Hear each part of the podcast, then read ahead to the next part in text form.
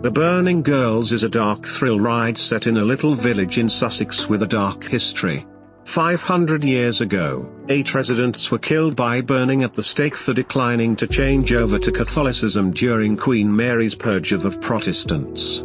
Two of those killed were young girls and on the commemoration of their demises the locals make twig dolls which are tossed into a huge fire to honor the Sussex martyrs. It is said that the killed girls actually still haunt village chapel. If by any chance you see the burning young girls, something awful will happen to you. Thirty years before the town was tormented with disappearances. Initial two-teen young girl vanished, potentially fleeing from home. Then a well-known young verger vanished. After a year later the mom and brother of one of the missing young girl vanished. None of them were ever seen again. Recently the vicar killed himself by hanging in the chapel.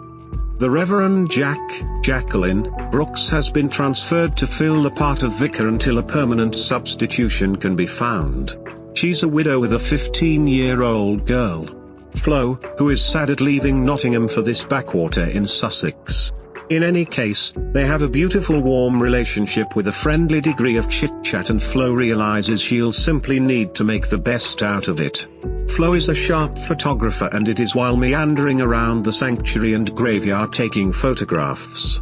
She meets youngster Lucas Wrigley, called Wriggly Wrigley by everybody because of jerky limb movements caused by dystonia. They developed a good, deep friendship despite Jack's reservations about Wrigley. The Burning Girls has an very gothic feel with such countless dark and evil occasions. On her appearance in the village Jack received a gift of an exorcism kit by an anonymous person. There are sightings of the Burning Girls and twig dolls left around the chapel.